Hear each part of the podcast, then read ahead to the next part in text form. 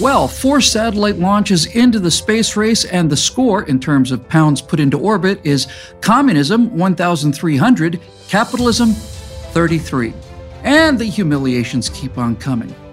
Playing it safe, America loses a chance to put the first man in space and instead opts to fly a steely eyed missile chimp. The Russians knock a grand slam homer out of the park. Cosmonaut Yuri Gagarin does on the first manned mission in space but it would take America three more launches to accomplish. In history's biggest sales pitch ever, the Soviet Union is handing the United States its ass on a platter. In part two of what we saw, we'll watch as America, America, continues its serial humiliation at the hands of a bunch of vodka swilling savages, but then a new capsule, the space equivalent of a candy apple red 66 Corvette Stingray convertible, starts to dig in and get some real traction as the Cold War gets a little hotter. We choose to go to the moon in this decade and do the other thing, not because they are easy, but because they are hard.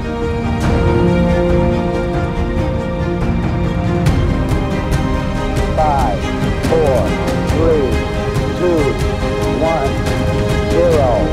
Liftoff. We have a liftoff. 32 minutes past the hour. Liftoff on Apollo 11.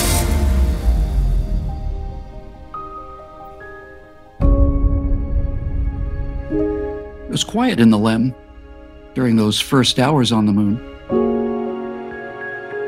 Back home, hundreds of millions of people just watched a textbook mission accomplish a faultless landing from a cartoon LEM, and everything looked rosy, so we decided to take a break for dinner and a chance to try and process the fact that the space race was actually over and we had actually won.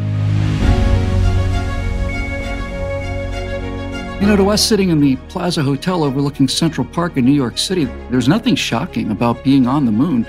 We'd gotten below 50,000 feet from the surface. That's about a third again higher than your typical coast to coast commercial airline flight on Apollo 10 back in May of 1969, just two months earlier.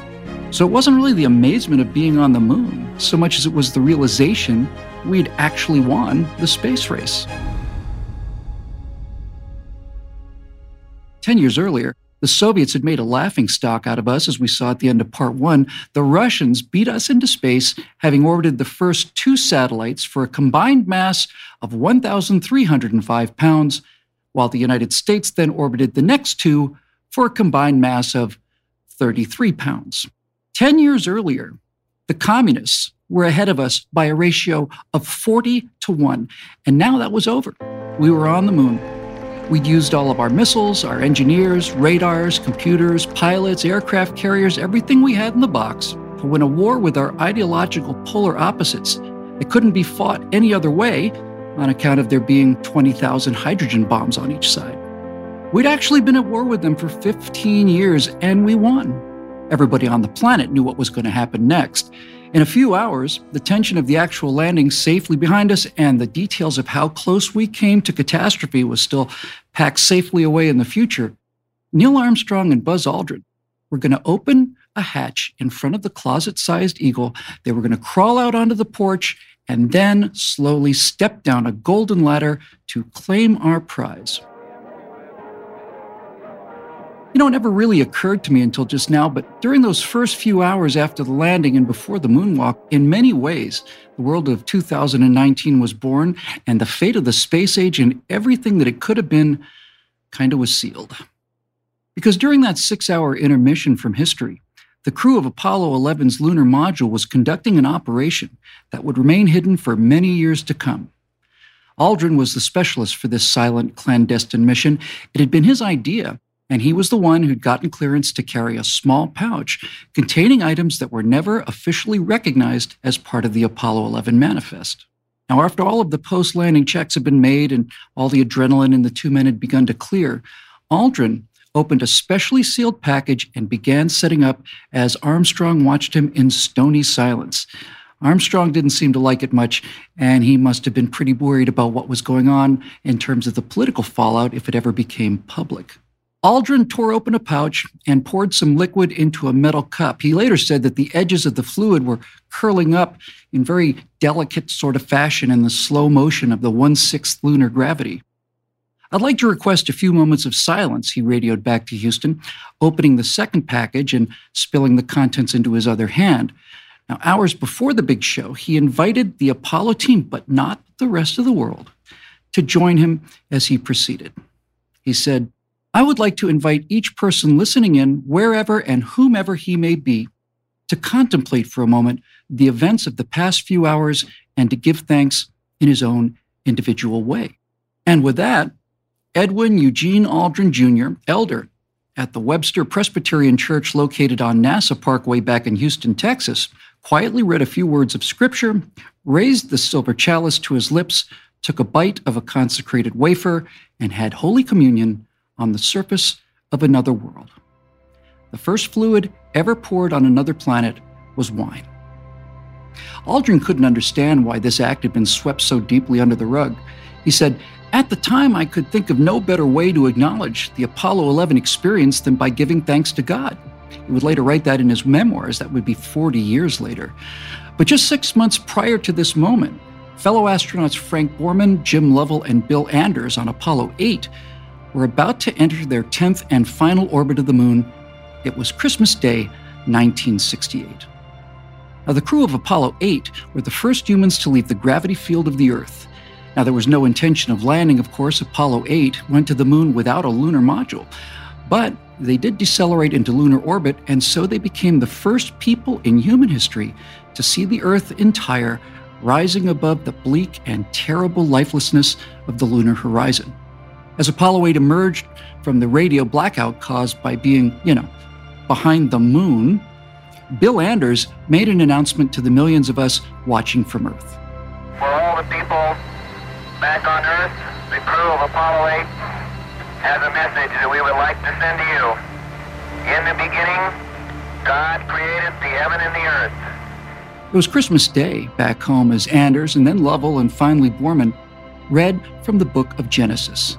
And they closed with this. Good night, good luck, a Merry Christmas, and God bless all of you, all of you on the good earth.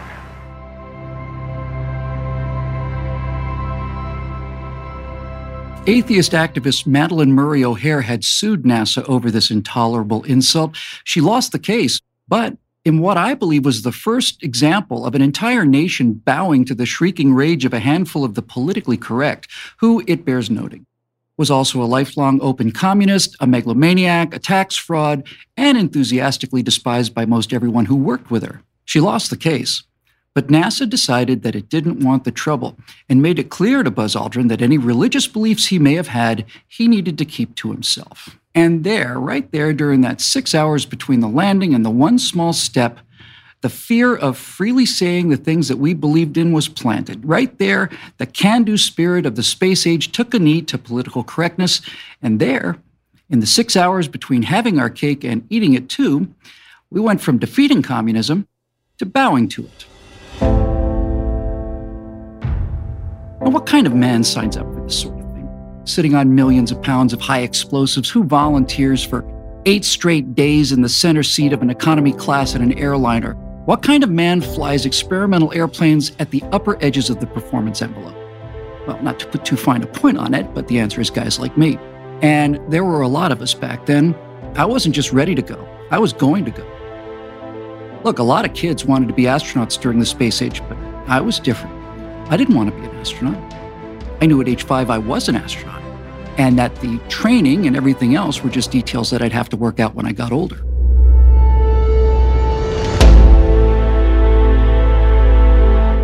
A few years later, in the fall of 1972, I'd missed my bus home after school and was killing time until the next one came by. I stopped in a camera store, and there on the table, some exotic looking thing with three wooden tripod legs tapering to spikes at the end. It was a flawless, open ended white enamel tube and two flexible knobs radiating out from this strange looking mount. I had no idea what it was. I'd looked through telescopes before, and this was nothing like that. There was no eyepiece at the back, nothing. So I kind of craned up and looked into the tube's jet black interior, and there, just a few feet away, was my reflection in a three inch perfect mirror and some kind of mount up at the front. The store owner took it off the tabletop. He set it on the floor, gave me an eyepiece, which not only got inserted at the wrong end, but which was also looking sideways and obviously a ridiculous arrangement. He pointed the tube across the bay. I looked through the eyepiece, and that, my friends, was the end of that. It was, I later found out, something called a Newtonian reflector. It's a kind of a telescope that Isaac Newton discovered, in addition, of course, to the physical laws of orbits and equal and opposite reactions. He figured out that you could collect light with a mirror as effectively as you could with a lens. So, little Billy shot home. It was one of those blustery October days where it could get surprisingly chilly in Bermuda shorts and school crested navy blue blazer and knee socks. The second my dad got home, I began negotiations in earnest. And I had shortly contracted with him a deal whereby I would work at the hotel after school and he would match every dollar I made to get to the mind boggling price of $240 that it would take to get that telescope as a Christmas present. Two months from that moment. Two months. I bought a small cloth bound paperback called A Field Guide to the Stars and Planets by Donald Menzel. Now, in one chapter, there were photographs of small sections of the night sky, and there on the opposite page was a negative image, black stars on a white background, with small Greek letters sprinkled about and descriptions below. It wasn't very long before I had all 88 constellations memorized. I wasn't trying to memorize them, I just never put the book down, is all. Then there was the lunar chapter. You see the craters Tycho and Copernicus and Kepler look like white snowballs thrown hard against the moon by some kind of giant. And then below that, the smooth, dark lava flows from billions of years past, much smoother because they were newer than the battered highlands that had drowned the low lying craters long before the dinosaurs appeared. Their names were amazing too Oceanus Procellarum, the ocean of storms the enormous circular ancient flooded craters named Mare Imbrium, the Sea of Showers, Mare Serenitatis, the Sea of Serenity, and Mare Crisium, the Sea of Crisis. And below those three round shapes, two more slightly ragged ones, Mare Fecunditatis, the Sea of Fertility, and to the left, Mare Tranquillitatis, the Sea of Tranquility. And we'll be right back after a message from our sponsor. And that sponsor is NetSuite. Look, you may or may not know this, but this program is recorded from deep inside the Rocky Mountains here at Apollo Backup Mission Control. Now, down here, we have our pretty simple financial needs, really. We have a monthly budget for Tang and space food sticks. There's a dry cleaning bill for the suit and formaldehyde drip for the host. But other than that, it's really pretty simple. However, if you run a real business in the real world, you probably realize that keeping track of your money is really the entire problem. And one of the problems is, is that you have all these different systems for keeping track of the money. Sales has their own system, accounting has one, inventory's got one. Too much time, too many resources, and that ends up hurting the bottom line. So listen to this thing about, uh, called NetSuite by Oracle. That's business management software. It's cloud based and it handles every aspect of your business and it gives you the visibility to control the money money that you need to be able to see in one place and control. With NetSuite, you save time, money, and a lot of unneeded headaches because sales, finance, accounting, orders, HR, all of that money's in one place. You can get to it from your desktop and you can get to it from your phone.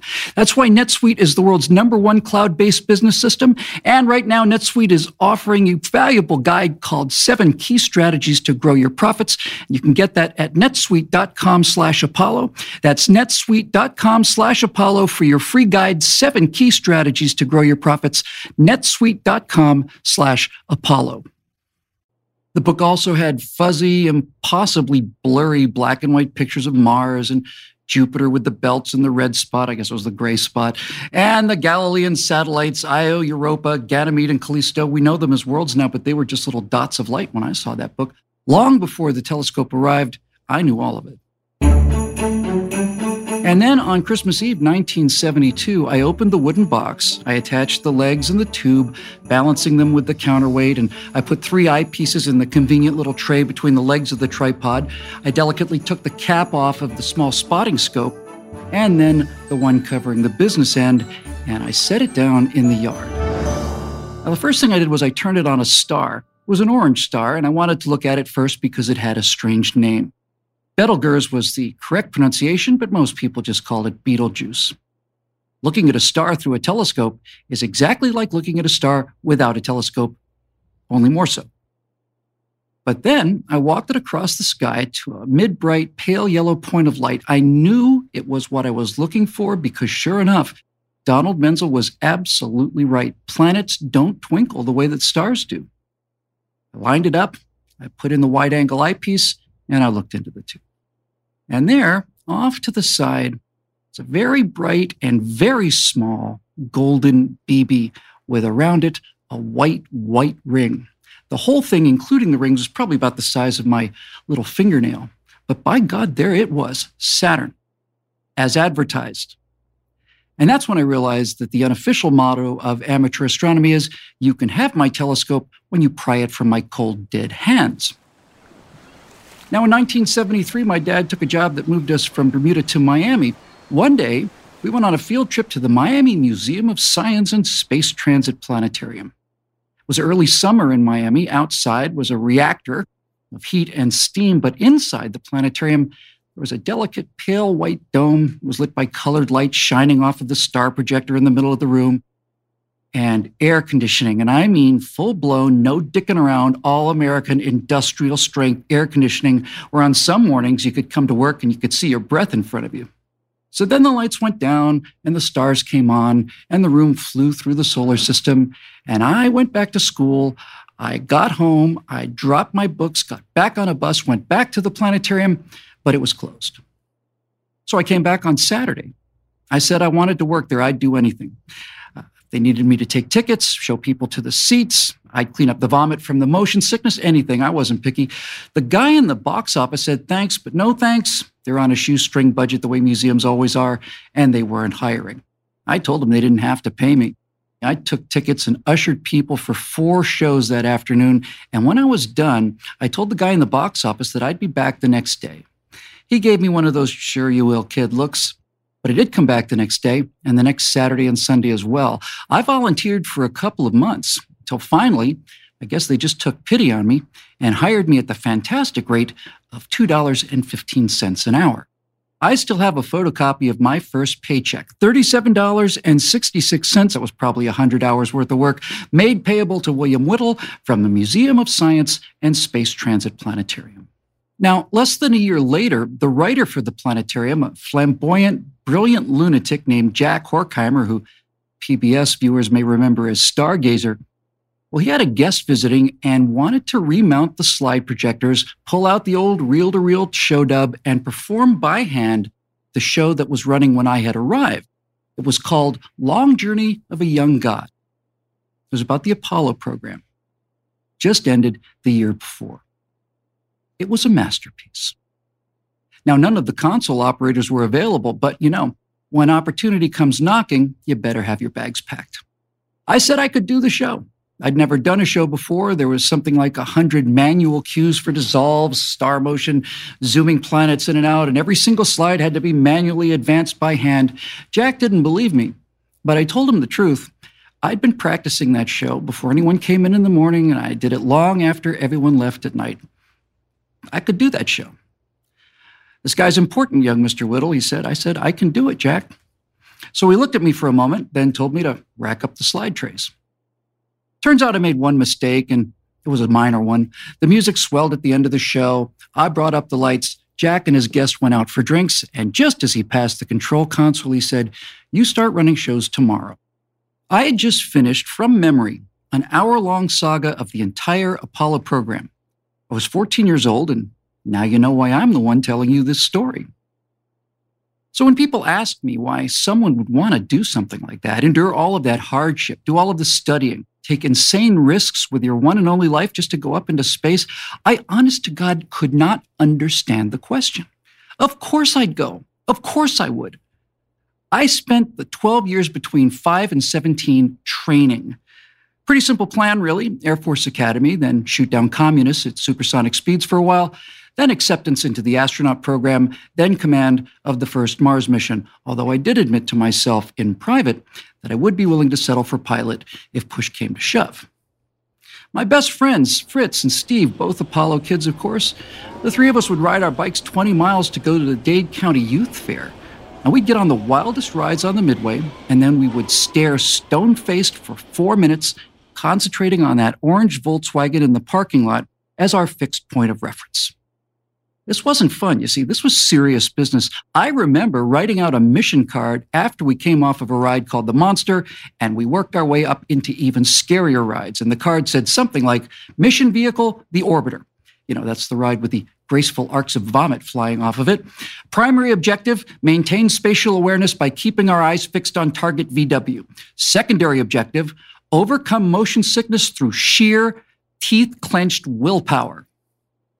So, in we go, the three of us just sitting three abreast, just like in the command module. Straps come on tight, hatch is closed and locked. Thumbs up to the carney. He wasn't watching. And come on, Jack, let's light this candle. We knew what we wanted.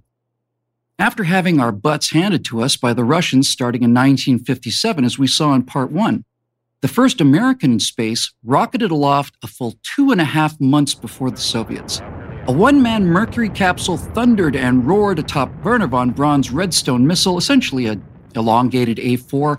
The date was January 31st, 1961, and on that glorious day, the United States of America sent 98% of the human gene pool into by God outer space. Purists, however, continue to insist on splitting hairs about this, so I suppose that in the interest of accuracy, I should mention, parenthetically, that the first American in space was a chimpanzee named Ham. A carefully trained chimpanzee named Ham is carried to the same survival capsule that will lift America's first Mercury astronaut into space. After a daring childhood escape from French Cameroon in 1957, Ham joined the United States Air Force two years later in 1959. Unlike the godless, dog murdering red bastards scheming behind their Kremlin walls, we Americans look after our own. Ham went straight up, coasted for a few minutes, and then came straight back down again. That's what's called a suborbital flight. That means you get into space all right, you get to see the curvature of the Earth, you get a little bit of zero G, but it's a much, much easier mission than a full orbital flight, which means you have to go fast enough so that you're perpetually moving and falling over the horizon. Now, while up in zero G, Ham pushed buttons and moved levers just a fraction of a second more slowly than he'd done it on Earth. His heart rate was far slower, calmer, and more regular than yours would have been. Then, the full resources of the richest and most powerful nation on the Earth were mobilized, and 16 minutes and 39 seconds after liftoff, Ham's capsule splashed down in the Atlantic Ocean, where he was picked up by USS Donner. On the way up, his Mercury capsule had suffered a partial pressure loss, but since he was an American, he was wearing his custom made silver mylar suit. Don't leave home without it. He bruised his nose a bit when he hit the water, but otherwise, this steely eyed missile chimp came back to a hero's welcome. By the way, after retiring from NASA, Ham worked in Washington at the National Zoo for several years before moving to his space age bachelor chimp pad with a group of other chimps. Ham died in 1983, having lived to see 12 of his close friends and relatives walk on the moon.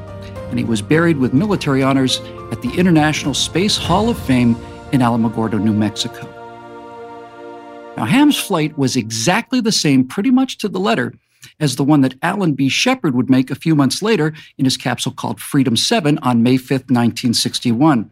But between Ham and Freedom 7, an unknown Soviet test pilot went from utter obscurity to being the most famous man in the world. And it only took one hour and 48 minutes in space for him to do it. He was Yuri Gagarin, the astronaut the Russians lionized as the first to orbit the Earth. It was the propaganda coup of the year. It was April 12, 1961, when Yuri Gagarin boarded Vostok 1 and lifted off not from glamorous sunny Cape Canaveral, but out in the middle of nowhere the Baikonur Cosmodrome located in southern Kazakhstan. And this was not some sort of nickel and dime, toe in the water suborbital flight either. This was the whole enchilada, one complete orbit of the Earth before re entering the atmosphere and then ejecting from his capsule at about 23,000 feet as planned. Gagarin had blacked out. He was taking eight G's on the way down, and the scorched steel sphere of Vostok 1 landed in the Saratov Oblast, made a hole, bounced a few times, finally came to rest. Gagarin landed by parachute just a few minutes later. He was greeted by a peasant farmer and his daughter, and he was still in his spacesuit, he had his helmet on, he was carrying his parachute. The two locals backed away in fear. They'd never seen a space monster before.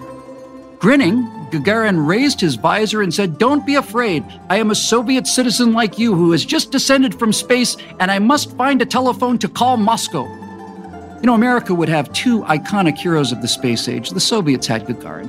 Both of our guys rolled into one. He was everything a national hero should be brave, modest, handsome, and intelligent. Gagarin looked like you. Yuri Gagarin looked exactly like the kind of man who was going to be the first man in space. He was perhaps a little bit looser than his American counterparts. Here's what he said as he cleared the pad on his way to outer space and immortality. That's Russian for let's roll. Now, in a pre selection evaluation report by a Soviet physician, Gagarin was described with uncanny resemblance to an Ohio born Marine who would soon follow in his footsteps, not to mention a young test pilot also from Ohio who would join NASA the year after Gagarin landed. The space race produced scores of astronauts and cosmonauts. They were brave, intelligent, and driven men, and one woman, every single one of them. But Gagarin and the two Americans from Ohio whose time was coming had something beyond the right stuff. All three of them were almost mythological incarnations of the countries that they represented. So, listen to this segment of the physician's pre selection report on Yuri Gagarin. It's interesting because it's virtually interchangeable with the descriptions of John Glenn and Neil Armstrong. Modest, embarrassed when humor gets a little bit too racy, high degree of intellectual development, fantastic memory, quick reactions, persevering, prepares himself painstakingly for his activities and training exercises, does not feel constrained when he has to defend his point of view if he considers himself right. On March 27th of 1968, Gagarin was killed on a routine training flight along with flight instructor Vladimir Seryogin when their twin-seat MiG-15 UTI spun into the ground near Kirzhach. Now, the official investigation blamed a negligent ground crew for leaving external wing tanks attached and a negligent air traffic controller for issuing out-of-date weather information. But Gagarin's friend, astronaut Alexei Leonov, the first man to walk in space, said he heard two explosions that day. He believes that a supersonic Su 15 flying way below its assigned altitude came to within 10 or 20 meters of Gagarin's plane, and the shock wave sent Gagarin into an unrecoverable spin. Leonov maintains that the first crash he heard was a sonic boom from the Su 15, and the second was Gagarin and Seryogin's MiG hitting the ground. Yuri Gagarin was 34 years old and he's buried in the Kremlin walls. So, whipped again. The Soviets had orbited a cosmonaut, while America's finest, the Mercury 7, sat on their thumbs and watched. Kind of killed the buzz, if you really want to know. So, what was going on with Team America? Well, we had gathered 110 of the best military test pilots in the nation, and this at a time when we were breaking speed and altitude records nearly every week out at Edwards Air Force Base in California's Mojave Desert. The candidates were split into three groups who were then shaken, spun, probed, monitored, isolated, everything short of dissected. The seven men who made the cut had met all of the requirements less than 40 years old, less than 5 foot 11, excellent physical condition, at least a bachelor's degree, and a qualified jet test pilot with at least 1,500 hours of flying time. Unveiled to the nation as the answer to these repeated Soviet successes, this group called the Mercury 7 became household names, although some names would be a little more household than others.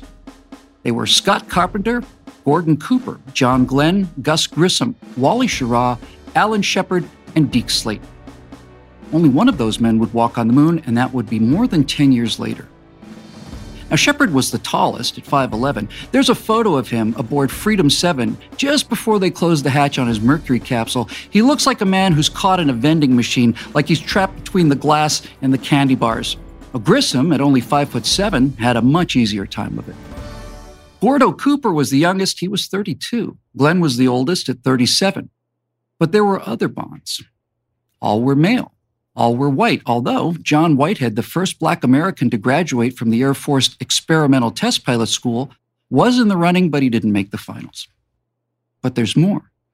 All of them were either the eldest or the only sons I was the eldest in my family, by the way. All of them were from small town America. All were married, all had children, and all of them were Protestant Christians. And all of them were very, very smart. Their IQs ranged from 135 to 147. They were the pride of the country. And by the way, if you haven't seen the movie of their story called The Right Stuff, watch it. It really captures the souls of these seven men and the country that they represented. They were going to take and keep the lead in the space race. And then a little more than three weeks before Alan Shepard followed Ham, you know, Astro Chimp 65, on a suborbital flight to become the first man in space, the Soviets blew the whole thing open again with Gagarin's orbital flight. So Alan Shepard went from being the first man in space to becoming the first American in space. Shepard would survive his flight, he'd become a national hero, and he'd get his revenge about a decade later. I got to tell you, I love the Mercury program. Those silver spacesuits and those badass helmets made the Mercury 7 the coolest looking dudes ever to walk the Earth, the Moon, or anywhere else, ever, before or since. The Mercury capsule is small enough to fit in the back of a pickup truck, but it's really good looking with its black corrugated nickel alloy skin. And one of my favorite things about Project Mercury was the fact that the astronauts themselves got to name their own capsules, but with one convention. Shepard was first. The mission name was MR3 for Mercury Redstone 3, but his ship was named Freedom 7. Now, a little more than two months after the flight of Freedom 7, star-crossed astronaut Gus Grissom flew Liberty Bell 7 on MR4, another suborbital flight, on July 21, 1961. Both Shepard and Grissom splashed down far out into the Atlantic. Now, Freedom 7 was recovered normally, but as Liberty Bell 7 was bobbing in the waves, Grissom reported hearing a dull thud. It was the explosive bolts on his hatch. It blew off into the ocean, and the capsule began to flood with seawater. Now, as recovery divers attached the helicopter's cable to the capsule, Grissom found himself flailing around, the rotor wash from the hovering chopper blasting him in the face. With his helmet off, his suit began to rapidly fill with seawater, and he was treading water furiously as he watched the helicopter struggle to lift the waterlogged capsule out of the Atlantic. But it was sinking like an anvil. The helicopter pilot decided to cut the cable and his losses, and he released Liberty Bell 7 before it took the helicopter with it 16,000 feet down to the floor of the Atlantic. Parenthetically, after several attempts, that capsule was located and raised 38 years later, back in daylight again on July 20th, 1999, the 30th anniversary of Apollo 11's landing on the moon. Now, for the rest of his brief life, Grissom maintained that he had not accidentally triggered the bolt that sank his Liberty Bell 7. The right stuff all but says that that was precisely what he did. He panicked, he was tearing at his helmet, and he blew the bolts. But his fellow members of this exclusive fraternity defended Gus vehemently, so much so that three Mercury missions later, with Wally Schirra's Sigma 7 safely aboard the deck of the recovery ship, Schirra got back into the capsule and intentionally fired the explosive bolts. You see, manually triggering the hatch resulted in a unique injury to the astronaut's hands. Schirra, who just manually blew the hatch, emerged with this injury, but Gus Grissom didn't have it. The consensus now is that the external release lanyard held in place by a single screw had come loose and fired the bolts accidentally. Whatever the cause, explosive bolts had nearly cost Grissom his life in the water. A few years later, the lack of explosive bolts would cost him his life in a fire. Next was the icon. John Glenn would ride the new Atlas booster not into a single orbit, but rather seven complete circles of the Earth to regain the lead. And yet again, those hopes were shattered before the flight even occurred when cosmonaut German Titov beat Glenn, NASA, and the United States to the punch once again, completing 17 orbits. That's a full day aboard Vostok 2. Now, the Mercury program really does come in two different flavors. The first two flights, Mercury Redstone 3 and 4, were just up and down suborbital flights, lasting about 15 minutes or so. But then came the Atlas sleek, silver, muscular. I think the Atlas rocket with the Mercury capsule was the most beautiful launch system ever made. The suborbital Redstone booster looked like a cigarette sitting next to it. The bottom of the Mercury capsule was actually wider than the top of the Redstone, but on top of the Atlas. It tapered to aesthetic precision. It was a far, far more powerful ride. In fact, about the only thing you can say bad about the Atlas was that it tended to explode a lot.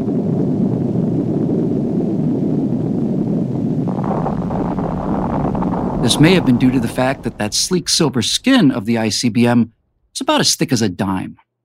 MA6, that'd be Mercury Atlas 6, lifted off from Cape Canaveral on February 20th, 1962. John Glenn, first of the two iconic Ohio boys, had been from the very beginning everyone's favorite. He's courteous, friendly, well spoken, with pale blue eyes, a winning smile, and a crew cut. John Herschel Glenn Jr. was early 60s America made flesh. Glenn had shot down three MiG 15s over Korea. He was awarded the Distinguished Flying Cross six times and the Air Medal 18 times. In 1957, Glenn became the first man to go from one end of the country to the other faster than the speed of sound. Marine Airman Major John Glenn begins an attempt at a supersonic transcontinental flight. His Crusader jet camera plane leaves Los Alamitos, California, headed nonstop for New York.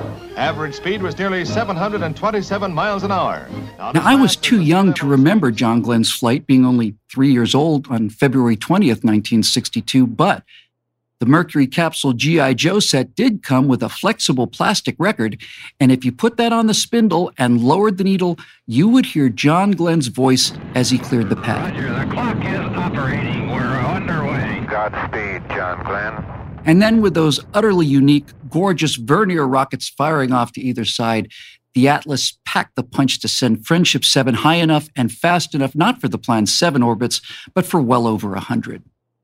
Once safely in orbit, Glenn took manual control of the spacecraft, yawing it in the direction of flight. Now, we tend to think that his picture of the Earth was kind of blurry and grainy and black and white, but John Glenn saw the Earth in all its glory, his perfect eyesight giving him a 4K 3D 120 frames per second view of the Earth scrolling below. As he passed into the night, he looked down to see the lights of Perth, Australia, brilliantly lit below. The residents of Perth had turned on every light they had to welcome Friendship 7 to Oz. But as Glenn began his second orbit, ground controller Don Arabian noticed that a sensor on board Friendship 7, known as Segment 51, was starting to get a little squirrely. If the sensor reading was correct, the retro rocket pack and the critical heat shield had somehow come loose. Now, by the beginning of the third orbit, Glenn jokingly asked that the Marine Corps Commandant be advised that he just passed the four hour mark, the monthly minimum for Marine Corps active duty pilots. He said it made him eligible for regular flight pay, but it wasn't a regular flight, not even by Project Mercury standards. If the Segment 51 sensor was reading accurately, then the heat shield at the bottom of the capsule was loose, and America's hero, would disintegrate with his capsule as it re entered the atmosphere at 17,544 miles per hour. Glenn had been advised about this problem during his previous orbit. The early Soviet flights, while undoubtedly impressive, were virtually completely automated. There was very little that a cosmonaut could do. Glenn, on the other hand, had used up so much of his thruster fuel turning around and reorienting his capsule and just generally sightseeing that Mission Control finally had to order him, well, actually advise may be a better word, to stop playing around, conserve thruster fuel, and just let the capsule drift. Yeah, we confirm staging on TM. Roger. Capsule is turning around. Now, the retro rockets needed to slow the capsule out of orbit were strange, stocky affairs. A pair of three short, fat rockets attached to the bottom of the capsule by three steel bands. Now, during a normal reentry, that retro pack and the bands that held it on were to be jettisoned after the retro burn, but that incessant segment 51 warning light kept flashing. If the heat shield were loose, perhaps the steel bands holding the retros in place could keep it in place. Worth a try. Glenn manually fired the retro rockets on a cue from Capcom. Maneuvering fuel was down to 15%. As he fell into thicker air, he watched what might have been the most dramatic reentry in the history of manned spaceflight. Not only did he see the white hot plume of plasma as Friendship 7 ripped the air to pieces, he also watched as the retro pack disintegrated into a trail of flaming globules. My condition is good, but that was a real fireball, boy. One of the steel straps holding that retro package in place broke loose and was glowing bright orange just a few inches outside of his window before it finally tore loose and disappeared with the rest of the debris. If the heat shield were to fail, Glenn would have a second or two, certainly no more than that, to realize what had happened before he and Friendship 7 turned into ionized vapor 40 miles above the surface of the Earth. Turns out that Segment 51 had been drinking on the job that day. The heat shield had been solidly in place the entire time. Colonel John H. Glenn, Jr., the return of a conquering hero. Alan Shepard had been beaten by Gagarin at the last second, but he'd get another chance. John Glenn would get another chance too. In 1998, as a longtime sitting senator from the great state of Ohio, Glenn rode the Space Shuttle Discovery into space as part of her six man, one woman crew. Cheated out of four orbits by a faulty sensor, John H. Glenn Jr. would pick up 134 of them during the nine day mission. At age 77, Glenn was the oldest person ever to fly in space. Clean Marine was the only one of the Mercury 7 to fly in the space shuttle, and he ended up outliving all of them, dying on December 8, 2016, at the age of 95. There was a third Mercury astronaut who would also live to get a second chance. Following the flight of Friendship 7, Scott Carpenter would pilot his Aurora 7 through three orbits, followed by Wally Schirra for six orbits in Sigma 7. And finally, Gordo Cooper blew the record away when his capsule, Faith 7, completed 22 orbits to end the Mercury program. But wait a second, that doesn't add up. Seven Mercury astronauts, but only six Mercury flights. Well, it turns out the man scheduled to fly the second orbital flight immediately following John Glenn was named Deke Slayton, who named his capsule Delta 7. Neither Deke Slayton nor Delta 7 ever left the pad. Not long before his flight, Slayton had developed an atrial fibrillation. It's an abnormal heart rhythm. In what looked to be the most heartbreaking disappointment of the American space program, Deke Slayton was grounded. But rather than retire, he gave everything he had to the program. He became the senior manager of the astronaut office. Slayton would oversee the recruitment of the next wave of astronauts, and he pretty much alone determined which astronauts would crew what missions. Deke Slayton would never get to fly his Delta 7 capsule, but after 13 years of irreplaceable service, Mercury 7 astronaut Donald Kent Slayton would ride the very last Apollo into space on July 15, 1975, beating all of his companions with 148 circuits of the good Earth. Back at Tranquility Base, Apollo 11 astronauts Armstrong and Aldrin were originally slated to wait not six hours for the moonwalk, but 12. Now, these are the least emotional, most highly disciplined humans ever to come out of the factory, but even they have their limits. For reasons that will forever remain shrouded in the mists of history, these two men, alive after a perilous landing and just a few feet outside the window, lay the culmination of everything that they'd worked so hard for, risked their lives for, with all of humanity resting on their shoulders, and their entire nation glued to the TV sets for some reason or another. They were just not in a sleepy mood. Oh, and another thing sleeping in the LEM was not exactly the Four Seasons. The best way to picture this is to imagine the lavatory on a commercial jetliner. You have two restrooms opposite each other, separated by an aisle. Now, imagine taking the aisle away between the two so that the two restroom doors touch each other. That's the size of the LEM. Then you have to add spacesuits, helmets, other assorted gear. Then imagine two grown men finding a way to lie down in that space the size of two airplane bathrooms. There were no curtains on the triangular windows of the Eagle, NASA scientists having concluded that the potential threat from peeping Toms was deemed manageable enough. But if you could climb up the ladder, on the now exhausted descent stage, stand on the flat deck called the porch, cup your eyes against the glare, and look inside, here's what you'd see.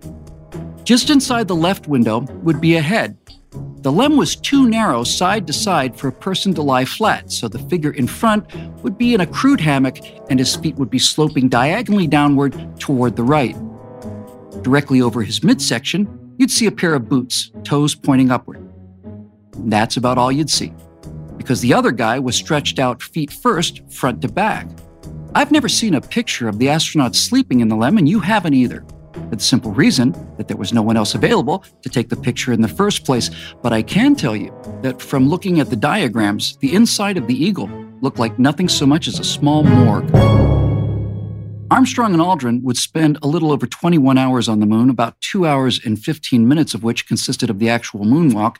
And so, with the main event moved up six hours, they began to wrestle with the packs, gloves, and helmets stowed away in every available corner of their twin airline lavatory. Now, two men suiting up on the moon is a long, long way from a chimp being blasted into space in a tiny capsule. As we'll see in part three, the Apollo program flew several unmanned and four manned missions before Apollo 11, each one taking another tentative step closer to Tranquility Base. We'll look at the details of those missions as well as the entire flight of Apollo 11 in part three. But to somehow get from one man in a spam can to the intricate choreography of orbital rendezvous, docking, navigation, landing, and all the rest, that leaves a pretty big hole. And that hole was filled by the least famous part of the space race, Project Gemini. The Gemini flights had only one purpose and one only. It was to learn how to rendezvous and dock in space. Now, without that skill, you wouldn't be able to pull the folded legged lunar module out of the Saturn V third stage. If you can't rendezvous and dock reliably, then there's no reason to have a lunar lander because you can't get into it. The hardware problem wasn't too tough. This is going to be a lot more complex, so we're going to need two astronauts instead of one. Sitting side by side, these Gemini twins would each have a decent sized window and two clamshell hatches, each one opening outward, just like Doc Brown's DeLorean in Back to the Future. Now, of course, a heavier capsule was going to need a bigger booster. Out with the gorgeous Atlas rocket and in with the pedestrian looking Titan II, remarkable in one way only, namely the fact that it produced no smoke whatsoever on the way up. Ignition. And a perfect liftoff. After splashdown, bobbing merrily in the water, the Gemini capsule is very hard to distinguish from the Mercury capsule.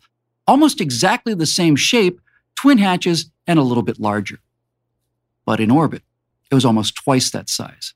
In orbit, it had a tapered nose cone forward of the actual pressure capsule, which contained the parachute and the rendezvous radar needed to track whatever the hell it was you were going to dock with.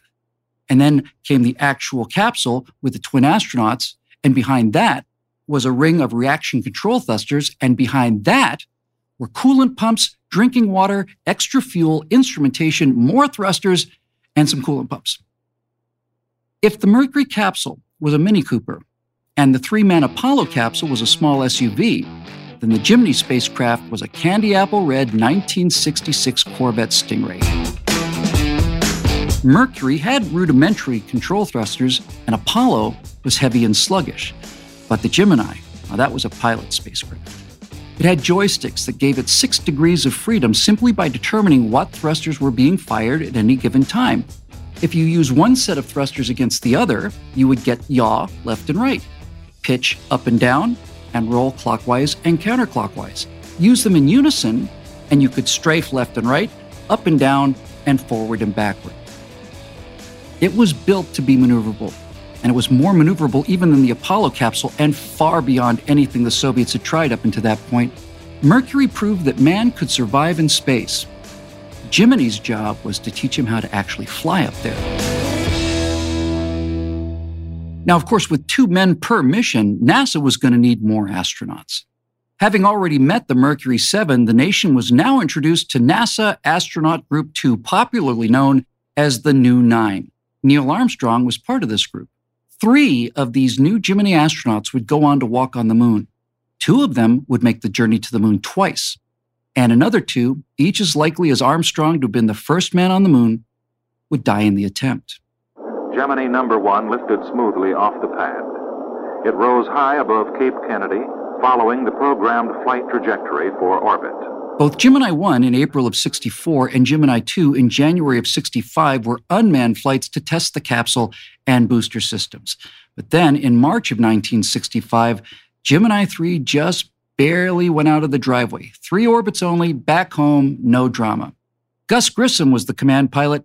He nicknamed the Gemini 3 capsule the unsinkable Molly Brown in memory of a famous survivor of the Titanic and his own Liberty Bell 7, both of which were thousands of feet deep on the floor of the Atlantic Ocean.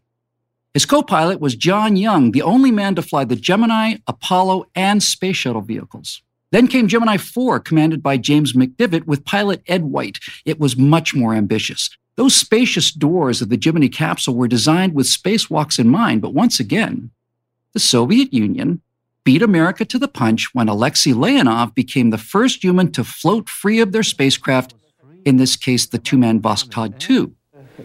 It was an extraordinary sensation.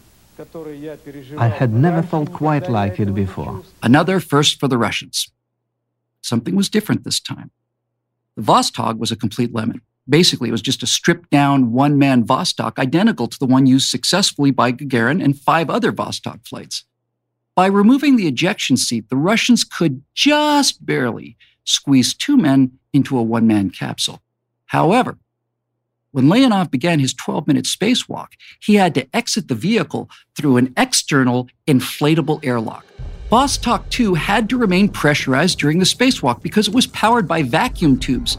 The Soviet avionics would fry without an atmosphere of air pressure to carry away the tremendous heat that the tubes produced. And also, Voskhod could not carry enough air into space to be able to refill the entire capsule.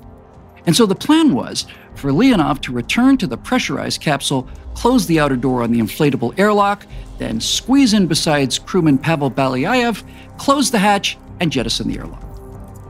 Like I said, this mission was different, and it was the first time that safety was sacrificed in order to get the first. Now, upon returning to the airlock, Leonov forgot his training he had other things on his mind, I guess, and he entered headfirst. Now, that meant that he couldn't close the outer hatch, which was behind him, so he tried to turn around while inside the airlock.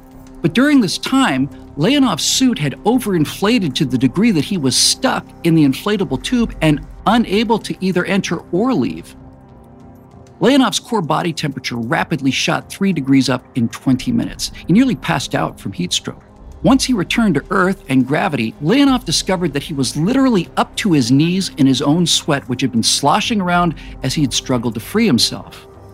Uh, finally, he risked a case of the bends by bleeding air out of his suit, decompressing the human shaped balloon just enough to wriggle inside. Turns out, he wasn't going to need the suicide pill that he carried in the event that he could not re enter the capsule, leaving Belyayev no choice but to abandon him in space and return to Earth on his own. So the accolades once again flowed into the Soviet space program. Leonov had beaten Ed White by almost three months. But the Gemini capsule was a far, far better vehicle than the Soviet one. The brand new solid state electronics tolerated a vacuum just fine, and the huge service ring in the back of the spacecraft easily carried enough oxygen to refill the entire capsule. Although there were some problems with the latching mechanisms on the doors, when it finally opened, Ed White had all the room in the world. He simply pushed off and flew out into the void. This is astronaut Edward White as he stepped from the Gemini 4 craft into space. Where Leonov was squirming and sweating and fighting for his life, the problem that NASA encountered with Ed White was that he simply didn't want to come back inside. He made excuses about needing to take more pictures. They were heading towards darkness when Gus Grissom and Capcom said to McDivitt, Gemini 4, get back in. So McDivitt switched over to White's frequency and he relayed the message uh, they want you to come back in now. Drifting gently back into his couch, it was dark when they finally closed the hatch. Ed White later said that returning to Gemini 4 was the saddest moment of my life.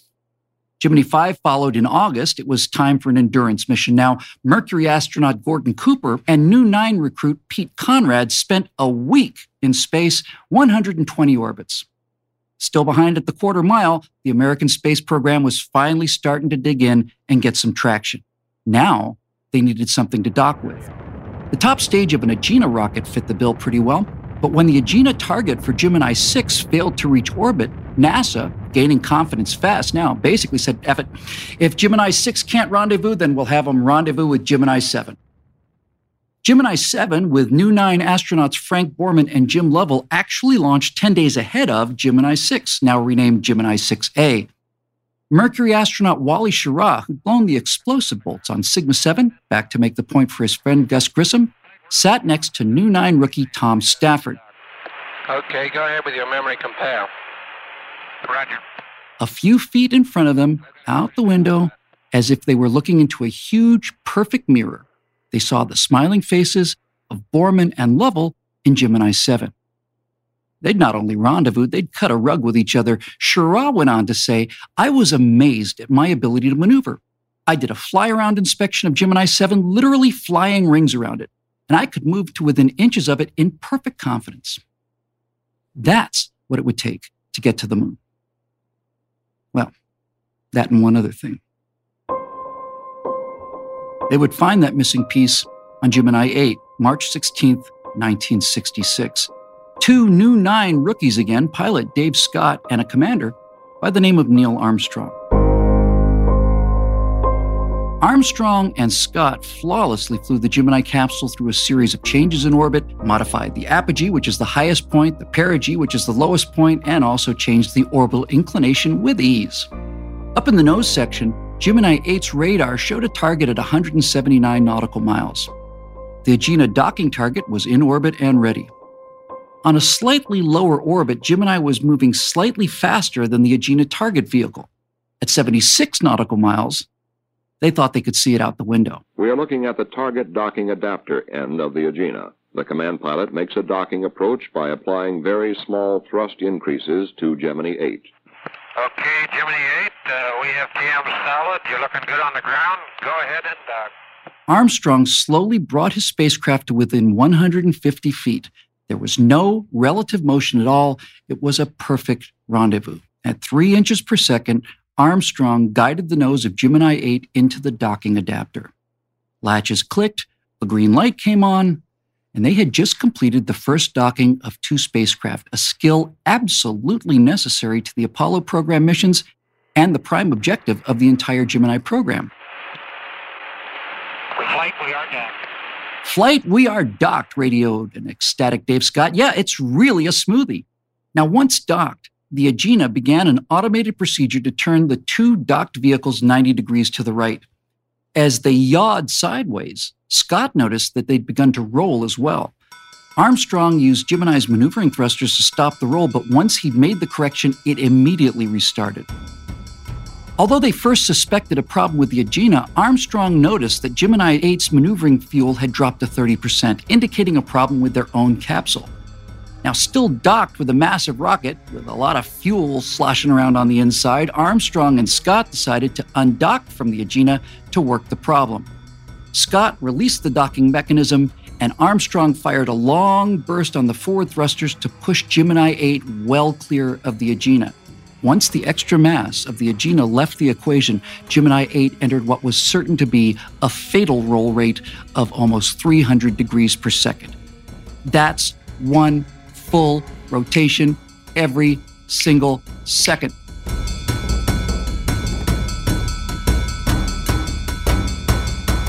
Few minutes more, and centrifugal force would cause them to lose consciousness, and after losing consciousness, they would die. With the sun and the earth just a blurry kaleidoscope outside, Neil Armstrong slowly and methodically began to shut down the maneuvering thrusters built for rendezvous and activate the reentry control thrusters, which was an entirely different system. This was the moment that we were ready to go for the moon.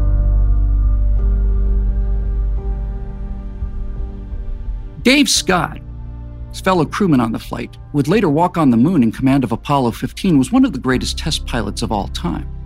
Here's what he said after Armstrong's courage, knowledge, and otherworldly calm got the capsule under control and back home safe after NASA's first emergency landing. The guy was brilliant, Scott said, obviously still in awe of his new nine colleague.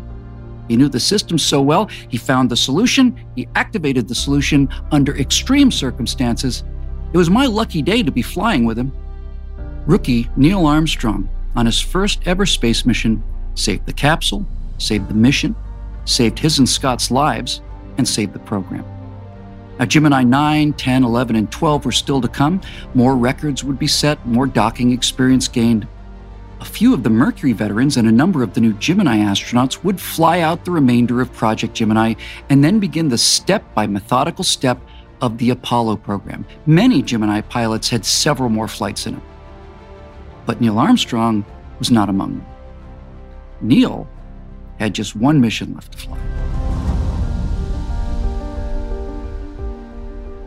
Now, coming up in what we saw part three. Hey, I got an idea. Let's go to the moon. Great. All we need is a really big honkin' rocket, but that rocket is too big, too complex, and too expensive to have ever been built. NASA has to go with the smaller, simpler, and lighter little Saturn V. Meanwhile, there's a fire in the cockpit. Apollo's first flight ends in mutiny when the crew refuses to eat their peas. Political correctness is born in response to a Christmas greeting from lunar orbit. Rusty can't find a bucket after rocketing up the Garn scale, and Snoopy and Charlie Brown go for the moon in Operation Blue Balls. All of this and a whole lot more really cool, really weird swinging space age history coming up in part three of What We Saw. Apollo 11, What We Saw, is written and presented by Bill Whittle, produced by Robert Sterling, directed by Jonathan Hay, executive producer Jeremy Boring, our supervising producer is Mathis Glover, and our technical producer is Austin Stevens. Post production producer Alex Zingaro, story producer Jared Sitchell, edited by Paul Matthew Gordon and Gajai, audio recorded by Mike Coromina, audio mixed by Patrick Joyner and Mike Coromina, graphics by Cole Holloway and Anthony Gonzalez Clark, designed by Cynthia Angulo, production assistants Ryan Love, Sam Thompson, and Mason Dodson. Apollo 11 What We Saw is an esoteric radio theater production. Copyright Esoteric Radio Theater 2019.